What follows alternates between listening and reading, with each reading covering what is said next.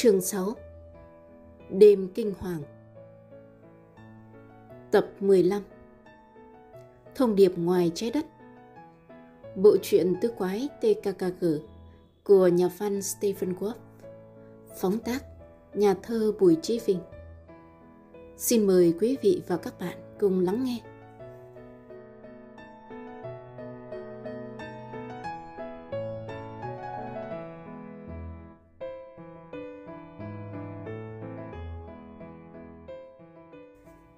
Đêm thứ bảy, ở xứ sở của những đĩa bay, đối với tứ quái là đêm không thể nào quên được. Thử hỏi bốn đứa cách nào mà ngủ lại khi lạ cửa lạ nhà. Chưa kể để ăn ủi nỗi buồn của cô bạn Petra, bọn chúng sẵn sàng kiên nhẫn nghe hết câu chuyện cổ tích về mối băng giao của cô và anh chàng được cô coi như hoàng tử Klaus.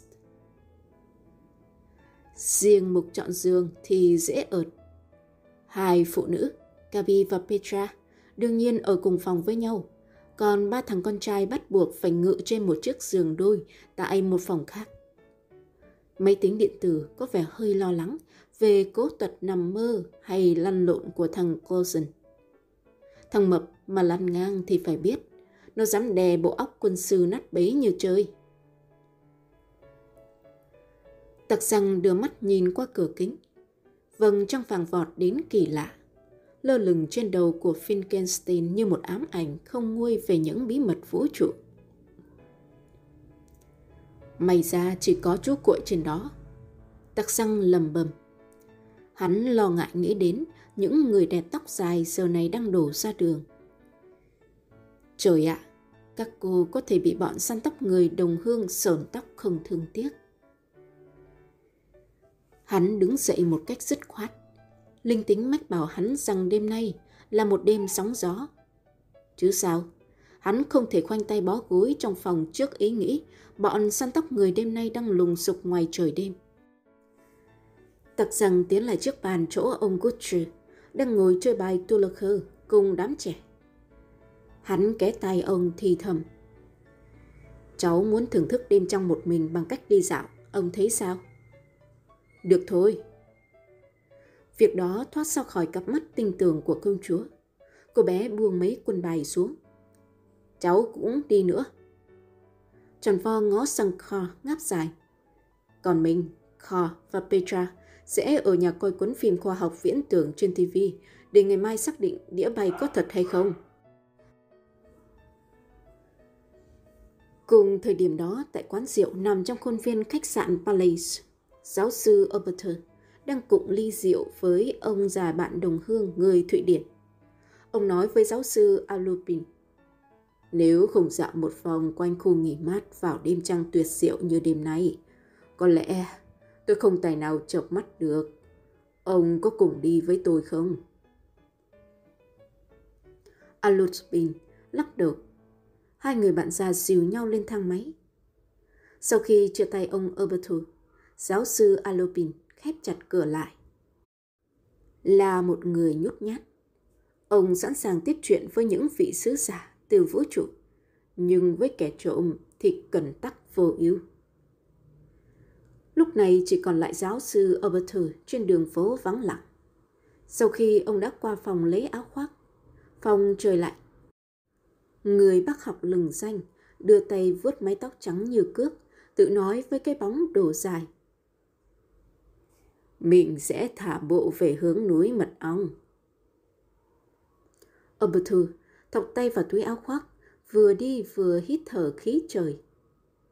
Không gian ban đêm yên tĩnh, thanh bình tuyệt đối. Ông thư thả bước trên đường phố, mỗi lúc một dốc lên và chấm dứt tại bìa rừng. Từ chỗ này, có một con đường chữ chi chạy ngoằn ngoèo trên núi. Con đường chữ chi này bí hiểm, bơi có khá nhiều nhánh. Khách bộ hành có thể quay trở lại thị trấn hoặc bị lạc lối vào trong rừng. Và vị giáo sư của chúng ta vốn ưa những cuộc dạo chơi dẻo dai, cả quyết đặt chân vô mê hồn trận. Gió xì xào trong các tán lá tối đen phối hợp với tiếng suối hòa âm róc rách. Trái tim ông như đặt cược vào thiên nhiên hoàng dã Ông cất bước say sưa cho đến lúc bỗng cảm thấy cần phải dừng lại. Coi, từ sau núi hắt lên một thứ ánh sáng kỳ dị như thể một luồng đèn pha khổng lồ dọi chiếu. Ông sừng sốt gỡ kính ra, bơi trong kính ướt đẫm sương đêm nhòe hẳn đi. Đôi mắt cận thị của ông ngần ngơ, nhau lại hết cỡ, ngó về hướng núi. Chà chà, chẳng lẽ nơi đây có những hiện tượng ánh sáng mà khoa học chưa giải thích nổi, khiến người dân xứ Finkenstein bị ngộ nhận? Và câu chuyện về đĩa bay, chẳng lẽ xuất xứ từ đây? Sau lưng ông, đột ngột vang lên tiếng cành cây gãy. Rắc rắc. Vị giáo sư quay đầu lại. Ồ, chỉ là ảo ảnh của những cành cây rẻ. Có thể là một con trồn ăn đêm chạy ngang qua. Ông tiếp tục đeo kính. Trời ạ, ánh sáng kỳ dị đã biến mất. Đúng lúc đó, một loạt tiếng động vang lên trong các bụi cây bên trái. Lạy chúa, kẻ rình rập theo dõi ông thực sao? Oberther như bị bùa vây trước một bức tường vô hình. Hay là mình đã uống quá nhiều rượu để bây giờ không thể phân biệt nổi tiếng một cành cây gãy và một sinh vật có thật. Mà quái đản làm sao? Ban đêm ở đây trời đẹp như thế, nhưng chẳng thấy một người dân địa phương hoặc ông khách vãng lai nào đi dạo. Giáo sư vừa đi tiếp hai bước, thì một luồng sáng trắng trói trang hơn cả mặt trời xuyên vào con ngươi khiến ông lóa mắt. Ông đưa tay lên che mặt, nhưng mọi vật quanh ông đều trói lòa. Trong thứ ánh sáng trắng đùng đục ấy, một đám sương mù nặng mùi sộc vô mũi ông. Giáo sư oberthur có cảm giác như hai đầu gối của mình mềm nhũn. Mình sắp bất tỉnh. Vị giáo sư nghĩ thầm. Ông không hề thấy lo sợ, mà chỉ thấy mụ mị dần. Nào, giống như có một chiếc gối nhung đè lên trên mắt ông. Trí não ông chìm dần vào trong bóng tối. Lúc vị giáo sư ngã lăn ra ngất xỉu, thì luồng sáng ma quái cũng tự nhiên tắt lịm. Chúng chia đôi ngả sục sạo trong công viên. Chúng chán nản vì các mỹ nhân tóc dài luôn luôn có những chàng tình nhân hộ pháp bên cạnh. Hãy ngó bộ quần áo dạ hành màu tối của chúng, kèm theo đôi giày đế cao su dày. Trong túi quần chúng luôn luôn có một cái rẻ, một cái kéo, một cái túi đựng tóc. Chu Kỳ lọ chloroform chúng cầm sẵn trên tay. Thằng tên Edward thở dài. Gã ngao ngán nhét vào mồm hai viên dầu tỏi. Viên thứ nhất gã nuốt chừng, còn viên thứ hai gã ngậm cho tới khi lớp vỏ tan ra để thưởng thức thứ dầu tỏi hăng nồng trên đầu lưỡi. Gã nói nhựa nhựa như vừa phê xong ma túy. Không săn được con mồi nào hả, Fritz? Thằng đồng bọn có sẹo mép màu trắng cất tiếng khàn khàn. Cũng giống mày, đêm nay nhược kích. Đứa nào cũng có thằng đi kèm. Chẳng lẽ tao với mày hết thời? Thằng người tỏi cười gằn. Chúng ta sẽ phục kích ở tất cả mọi lối vào rừng. Quỷ sứ à, nếu mày muốn biết ý kiến của tao, thì tao cho rằng thật điên khùng nếu tụi mình tính trôn cả tóc của dân Finkenstein nữa. Bể hết. Một thằng cớm thông minh có thể khoanh vùng trên bản đồ 102 chỗ mình đã hành sự và nó sẽ phát giác ra mái tóc 103 bị cắt cụt tại Finkenstein. Như vậy là mình toi đời. Lại ông còn ở bụi này, tự vạch áo cho người xem lưng. Nhưng ta sắp điên lên đây. Thì cứ tống vô mõ một viên dầu tỏi nữa là tỉnh táo. Nào, tụi mình biến qua con đường mà lữ khách hay đi dạo chơi quanh núi mật ong. Tao sẽ kể mày nghe chuyện mới nhất đây. Cũng được. Hai tên đau phủ của bóng tối bắt đầu ỉ ạch trên lộ trình mà vị giáo sư khả kính Oberther đã cất bước. Thằng Edward lại mở miệng. Trời đất, cứ mỗi lần gã mở miệng là không khí như bị ô nhiễm. Còn phải hỏi, đậm đặc mùi tỏi chứ sao? Mày định nói chuyện gì hả Fritz? Chuyện mua thuốc. Sáng nay tao đến hiệu thuốc mua một vớ viên dầu tỏi cho mày. Còn để ở trong xe đó. Mày biết không chiến hữu. Ở đó tao đã gặp một con nhỏ đẹp như tranh. Tóc nó vàng óng đến mức mọi loại vàng trên thế giới cũng chào thua. Tuy nhiên... Xin lỗi mày, nó hỏi ông chủ bán thuốc những câu làm tao ớn quá. Đại khái nó đang dò tìm một kẻ thường xuyên ăn tỏi và cũng đầy mùi tỏi. Vậy hả? Fritz trợn cặp mắt tỉ hí. Ờ, nó nói rằng khi câu chuyện hoang đường về cuốn sách bị đánh rơi chấm dứt, thằng Edward khẽ nhún vai. Có nghĩa là nó định tìm tao ư. Tốt thôi. Hãy chỉ nó cho tao. Tao sẽ tặng cho nó một kiểu đầu mà sau đó thay vì dùng lược trải, nó chỉ cần một cái rẻ lau là sạch bóng. Đừng coi thường con nhỏ, Edward. Tóc nó tuyệt đẹp, nhưng nó đi đâu cũng có ba thằng kèm sát nút. Tao mới thấy chúng chiều nay ở khu nghỉ. Chắc. Tại tiệm cà phê công viên, tao giả vờ sửa xe ngay réo cửa quán. Một thằng cận thị ốm nhách như cậy đậu đũa và một thằng béo lùn coi như vất đi. Nhưng thằng thức ba, tóc quăn, cao lớn coi bộ đáng cường Tao thấy nó quen quen. Hả? Lúc đầu tao nghĩ không ra. Sau đó thì tao nhớ ra rồi. Nó chính là cái thằng bẻ lọi cánh tay mày bữa qua. Không có cái chùy cao su của tao nện vào gãy thì nó đã đem mày biếu cho cảnh sát. Edward nhổ một bãi nước bọt.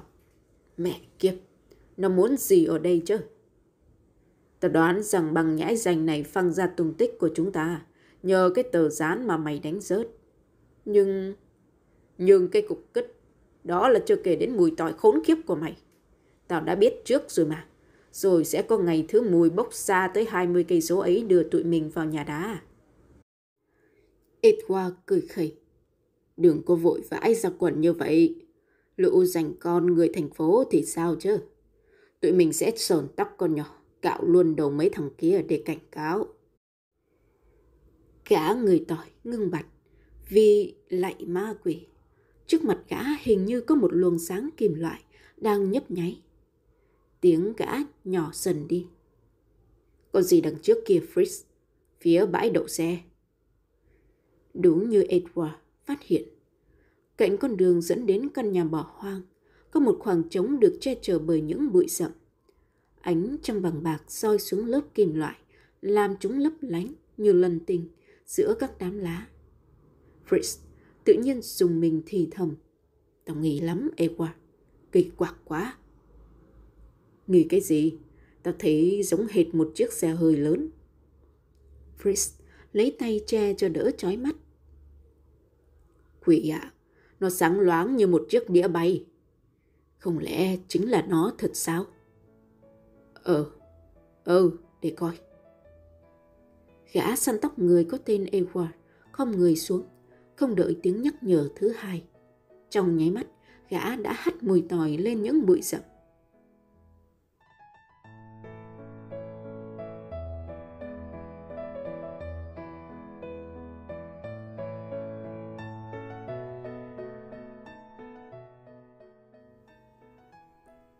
Chương 7 Trong tàu vũ trụ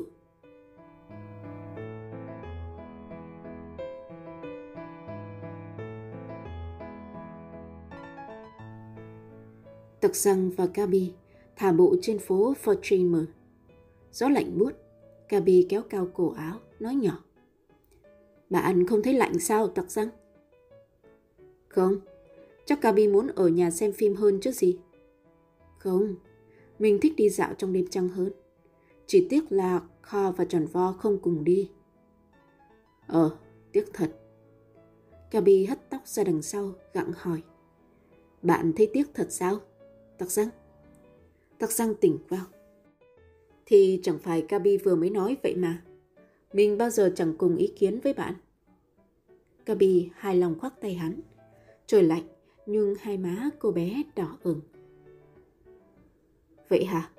Thế nếu mình lại nói ơn chúa may mà Kha và Tròn Vo không cùng đi thì bạn cũng đồng ý chứ gì, đại ca? Tạc xăng lại tìm cách lảng tránh đề tài mà hắn cho là nguy hiểm. Đến trung tâm thị trấn rồi kìa Gabi. Mình sẽ đi đâu đây?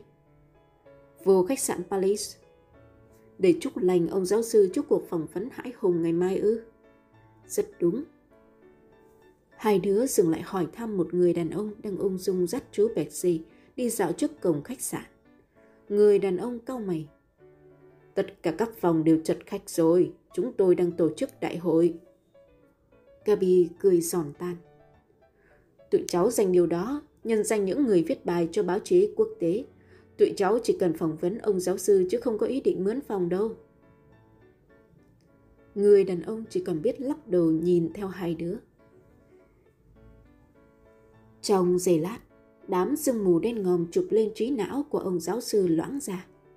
Cơn hôn mê đột ngột tan biến. Bây giờ thì ông lại có cảm giác khác.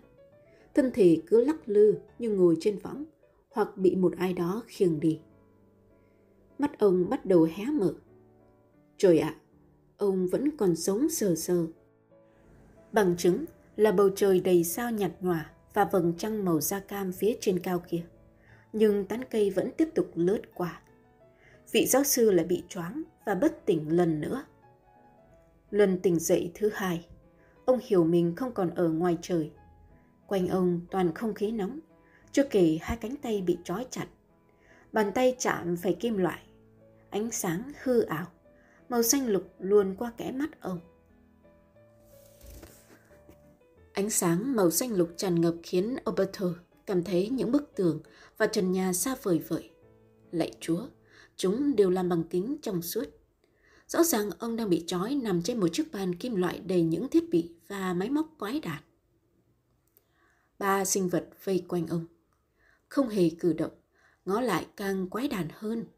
Bọn chúng y như những người máy bằng kim loại sáng bóng. Y hệt những bộ giáp của những hiệp sĩ trung cổ. Oberter nghĩ thầm.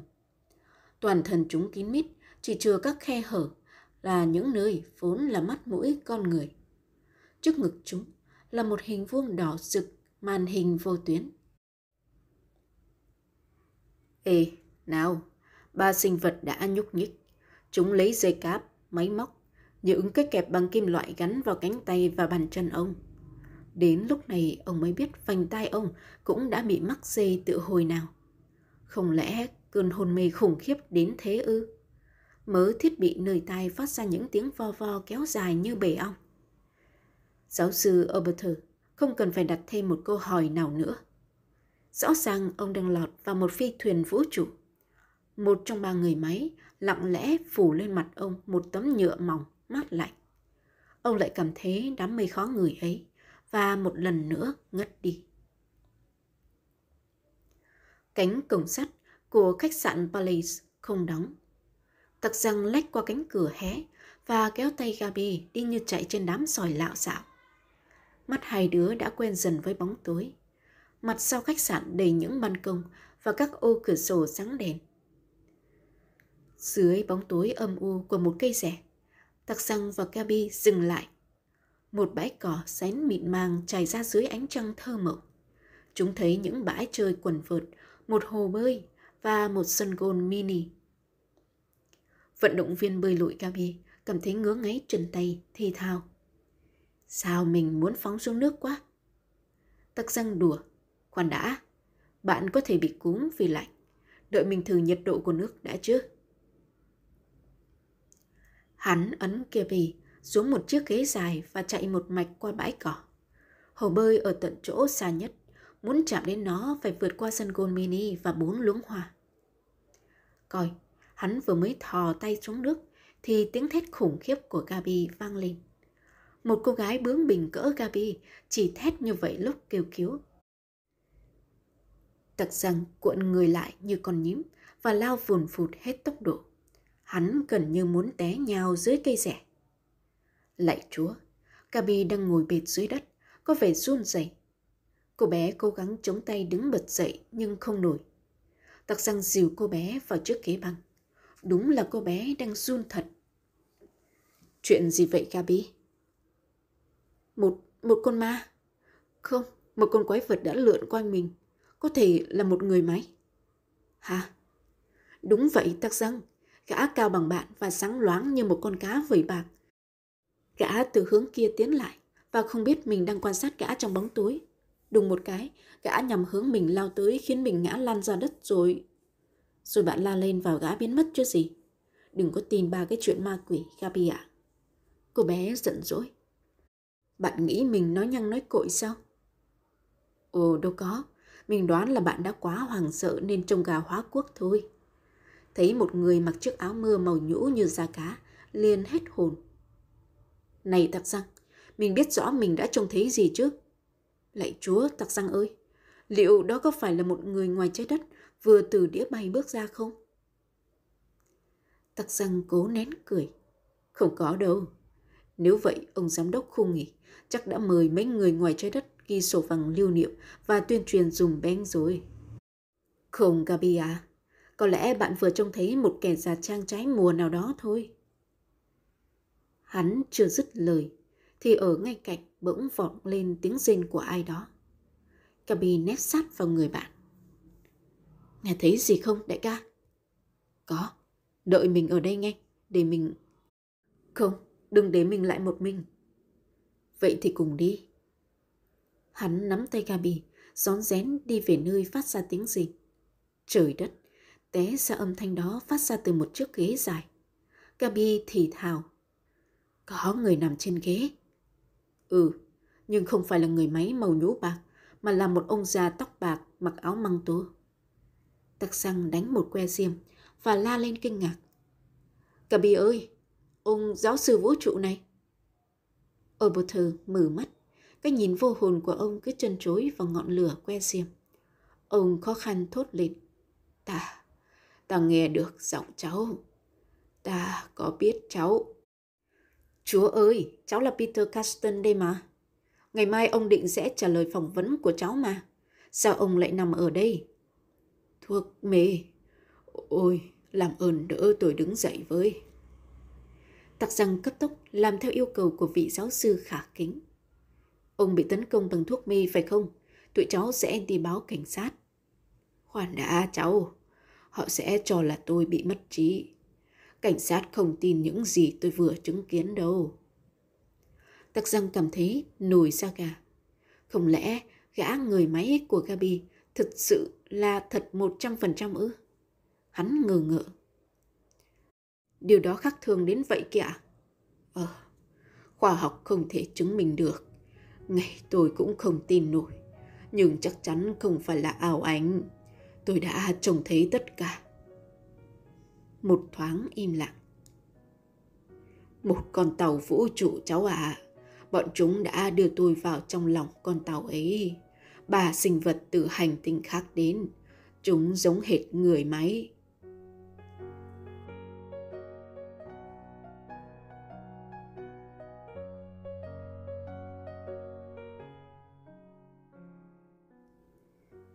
Chương 8 Thông điệp ngoài trái đất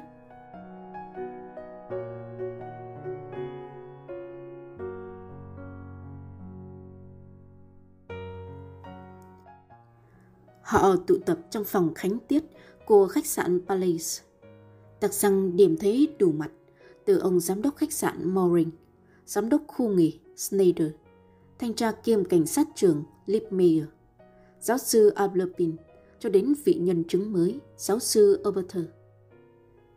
Bác sĩ Gottlieb Krause luôn ở cạnh bên giáo sư Oberter đã cho cử tọa biết nhà bác học không bị thương tích gì, chỉ hơi chóng váng bởi thuốc mê quá liều thôi. Nào, nhà bác học Oberter đã ngồi xuống cạnh bàn, đặt lên bàn một đôi giày mà ông vẫn mang theo kè kè từ khi vào phòng. Coi, đôi giày màu đen, bóng nhẵn, không một chút bụi chỉ có riêng lớp da bị cào theo những đường nét kỳ lạ, như thể có ai cố ý vẽ lên đó những hình thù bí mật. Tặc rằng khều tay Gabi nói thầm. Chắc là thứ gì đó của người máy ngoài hành tinh đây. Ông giáo sư chỉ vào đôi giày từ tốn nói. Trước khi tôi kể câu chuyện kỳ quái không thể nào tin nổi của mình, xin quý vị lưu tâm đến cái này. Từ lúc bị tai nạn, gần như tôi không chú ý tới chúng. Nhưng khi lên phòng để cởi giày ra, tôi chợt nhận thấy lớp da có những nét cào kỳ lạ. Tôi cho rằng đó là dạng thông điệp của người ngoài trái đất. Hy vọng những nhà Ai Cập học sẽ giải mã được những thứ chữ tượng hình trên đôi giày khá giống thứ chữ Ai Cập cổ đại này. Ông giám đốc khách sạn Morin muốn rú lên. Ơn Chúa, ở trong khách sạn của tôi hiện có một vị khách lừng danh về môn Ai Cập học. Ông ta tên là Robert Kerr. Tôi sẽ đánh thức ông ấy mặc dù vào giờ này có hơi bất tiện. Nhưng trời ạ, à, đây là sự kiện cỡ thế giới, ông ấy sẽ thông cảm thôi. Ông ta ôm đôi giày, chạy như bay ra cửa trước khi yêu cầu giáo sư Oberter đợi ông ta quay lại, rồi hãy bắt đầu. Chưa đầy 5 phút sau, ông giám đốc sốt sắng đã quay lại. Ông khoanh tay hồi hộp, ngó mọi người cũng đang có vẻ căng thẳng, chờ một kết quả nhiệm màu. Giáo sư Oberter thò tay vào túi quần, lôi ra một hòn đá nhỏ màu nâu xám trước sự kinh hãi của những người có mặt. Ông đặt hòn đá xuống bàn, chỗ vị trí của đôi giày lúc nãy. Giọng ông sang giảng. Tôi sẽ nói về hòn đá này. Trước hết, hãy để tôi tường thuật câu chuyện tưởng như hoang đường đã. Và câu chuyện về cuộc gặp gỡ kỳ quái nọ được ông điềm đạm kể tỉ mỉ, không thiếu một chi tiết nào. Cố gắng thật khách quan. Tặc răng bàng hoàng nếu bất kỳ ai khác trình bày câu chuyện trời ơi đất hỡi này, thì đó chỉ có thể là thằng điên. Nhưng với giáo sư Alberter thì vị trí và tên tuổi của ông trong làng khoa học không gian đủ bảo đảm tính trung thực cho những điều ông đang kể. Ông thở mạnh. Cuối cùng tôi tỉnh dậy trên chiếc ghế dài trong công viên và hai cháu đấy đã giúp tôi. Như các ông đã biết, Thậm chí, cháu Gabi cũng đã chạm trán với một sinh vật kỳ lạ này. Giọng ông trùng xuống hẳn. Sinh vật mà cháu gặp là một trong những người máy đã khiêng tôi bỏ về ở công viên. Thực ma quỷ, tại sao chúng lại biết chỗ trọ của tôi rành rẽ như vậy? Ông giám đốc khách sạn Morin mặt tái mét. Thật kinh hoàng. Ông Oberther vẫn bình thản. Chẳng có gì đáng kinh hoàng cả. Tôi bị đánh thuốc mê và bắt đi chừng một giờ. Nhưng họ không có làm gì tôi. Có cảm tưởng họ đã nghiên cứu tôi. Tất nhiên, phải thừa nhận đây là một biến cố làm tôi hoang mang. Dù sự thông thái của chúng ta có hạn và chưa ai nhìn xuyên qua được giới hạn ấy, nhưng tôi đề nghị quý vị chưa nên kết luận và công bố vội vã với báo chí. Không được coi đây là bằng cớ hiển nhiên về việc tôi đã gặp trực tiếp những người ngoài trái đất. Cảnh sát trưởng Livermere băn khoăn. Vậy chuyện đó có thể là cái gì được? Vị giáo sư mỉm cười. Một trò đùa tồi tệ chẳng hạn. Ông quay sang giám đốc khu nghỉ mát Snyder. Xin ông thứ lỗi ông Snyder, nhưng khi tỉnh táo trở lại, ý nghĩ đầu tiên của tôi là ông. Liệu ông có đứng đằng sau vụ này không, ông giám đốc? Khả năng quảng cáo siêu đặc của ông khiến tôi có cảm tưởng đây là một trò câu khách khác của khu nghỉ Finkenstein. Ông nghĩ sao? Điếu xì gà suýt rơi ra khỏi miệng của Snyder. Ông ta hoảng hốt, đưa hết hai tay lên trời. Thưa giáo sư, tôi không làm chuyện đó. Tôi xin thề, không dính dáng gì tới vụ động trời này. Ông Oberter cười khan. Tuy rằng chuyện thể thốt với ông không mấy khó, nhưng lần này thì tôi tin. Nhưng biết lý giải làm sao đây? Thanh tra Lipmeyer nhấc phone ngay tức khắc. Tiếng ông trong điện thoại nghe rối tung. Cảnh sát trưởng đây. Tôi yêu cầu tất cả các xe tuần tra phải tức tốc lên đường đến địa điểm giáo sư Oberter bị bọn quái vật tấn công. Ờ, ờ, ở gần núi mật ong chứ gì nữa. Ê, phải lùng sục hiện trường từng mm. Chắc chắn bọn chúng sẽ bỏ lại dấu vết gì đó. Mồ hôi viên cảnh sát trưởng thoát ra. Trong khi giám đốc Snyder thì xoa tay cười hề hề. Lần này thì Finkenstein trúng mánh rồi. Phi thuyền vũ trụ đã hạ cánh xuống trái đất thực sự. Mà ơn trời lại chọn đúng Finkenstein. Hả, những kẻ không tin tôi giờ hãy mở mắt ra. Một nhà bác học lưng danh chẳng những đã nhìn thấy mà còn tiếp xúc với các sứ giả. Cũng may họ là những người hiền hòa, tuy có tò mò chút xíu. Ông ta quay qua giám đốc khách sạn Morin. Vô quả lớn rồi, ông bạn đồng nghiệp. Chúng ta sẽ phất như diều, bởi lượng du khách sẽ đến như suối. Ngày mai tôi sẽ mở cuộc họp báo tại đây với sự tham dự của các hãng truyền hình vốn có quan hệ ruột với tôi. Giáo sư Oberther lắc lắc hòn đá nhỏ trong tay khiến nhà kinh doanh cụt hứng im bặt. Vị bác học nói chậm rãi. Tôi phải công nhận rằng những người ngoài trái đất khá chủ đáo. Ở trong tàu vũ trụ, họ đã gỡ kính của tôi ra. Và sau đó thì tôi tìm thấy nó trong túi áo cùng với hòn đá này. Tôi không hề nghi ngờ rằng đây là một viên đá từ vũ trụ. Hình dáng nó giống hệt một thiên thạch. Đúng vào lúc mọi người đang đổ dồn thị hiếu vào viên vần thạch, thì cánh cửa phòng hé mở.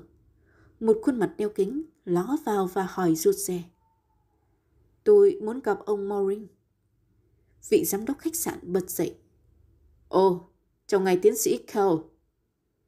Ông ta hướng dẫn nhà Ai Cập học vào và thân mật giới thiệu với cử tọa. Đó là một ông già bụng bự, đeo mục kỉnh. Một tay ông ta treo toàn ten đôi giày của giáo sư Oberter. Tay kia cầm giấy tờ hô qua hô lại như một ông thầy Pháp vẽ bùa. Giọng ông ta khàn đi một cách thần bí. Thưa các quý vị, đây là thứ chữ tượng hình cổ Ai Cập được đơn giản hóa. Thông điệp được bắt đầu từ mũi giày trái và kết thúc ở gót giày phải. Chữ vẽ nguệch ngoạc, nhưng tôi có thể hiểu rõ nội dung. Đại khái là... Tiến sĩ Cole nói từng tiếng một. Các bạn không chỉ có một mình. Chúng tôi quan sát các bạn. Giám đốc không nghỉ Snyder nhảy tưng tưng như con nít. Ok, đúng như tôi đã tưởng tượng. Trời ơi là trời! Tại khu nghỉ Finkenstein, ai cũng được một người vũ trụ theo dõi. Chỉ cần treo tấm biểu ngữ đó tên là number one, cả thế giới đổ vào túi chúng ta hết. Nhà Ai Cập học tròn mắt sau cặp kính vì thái độ quái đản của Snyder. Ông ta còn đang há hốc miệng ú ớ thì bác sĩ Krauser, người săn sóc sức khỏe giáo sư Oberther lắc đầu. Chúng tôi quan sát các bạn à. Ấy chà, cứ như kiểu văn minh kẹt cả. Chẳng khác gì nửa bày tỏ tình hữu nghị, nửa đang đe dọa chúng ta. Họ muốn gì? Bác sĩ Gross định lầm bầm thêm vài câu gì nữa, nhưng ông kịp dừng lại vì người gác gian đã bước vào. Anh thì thầm vô tay Morin và vị giám đốc khách sạn lật đật lên tiếng. Xin cảm phiền bác sĩ Grozer. Một người khách trọ của chúng tôi đã bị thương trên đường về chỗ nghỉ. Mong bác sĩ giúp. Ông Grozer đứng lên không một chút chần chờ. Chỉ chờ cơ hội đó, Tắc răng và Gabi nối gót ông ta ra cửa. Coi, người khách trọ bị thương đang đứng bên quầy tiếp đón. Có hai người sóc nách hai bên, chẳng hề xa lạ với Tặc Răng và Gabi. Hắn chụp cánh tay cô bé bóp mạnh. Đoàn làm phim người Mỹ. Trời đất, đủ cả ba mạng. Mình đâu ngờ họ mướn phòng ở khách sạn này. Đúng là đoàn làm phim người Mỹ. Tài tử Thomas Lucky Owen cùng chàng cao bồi sâu rậm đang thẫn thờ, nhìn lão chán hói một cách chán trường. Chứ sao, mặt lão tái nhợt, chưa nói đến một cục u to bằng quả trứng gà, nổi trình hình trên trán. Hai quái lặng lặng quan sát bác sĩ Grocer dẫn ba gã đàn ông đến bên thang máy. Tiếng nhà đạo diễn Owen oang oang. Thằng bạn già của tôi nhậu quắc cần câu nên bị vấp té. Gã ngừng lại một vài giây rồi tự chấn an. Hy vọng là không sao chứ bác sĩ. Nhà quay phim Lois Walker của tụi tôi vốn lì đòn. Môi lão Walker giật giật, ngó bộ như lão giật thọt gì đó và lão suyệt một câu tiếng Anh. Shut up. Bác sĩ Crozer không nói không rằng đẩy họ vào thang máy. Cửa thang khép lại êm su che khuất bốn người. Tắc răng trầm ngâm. Gabi này, mình đang nghĩ về cục u trên đầu lão quay phim Walker. Phải ngã như thế nào để có một cục u tít trên đỉnh chán vậy chứ? Lão có vẻ như bị nện từ trên cao xuống. Cục đá nào vậy kia? Gabi khoác tay hắn. Thôi, mình về tặc răng. Giờ này gia đình ông Butcher đang trong cửa đợi. Thực ra thì Gabi cảm thấy đêm càng ngày càng lạnh. Nhưng làm sao cô đủ can đảm thổ lộ với đại ca của cô điều đó hờ trời.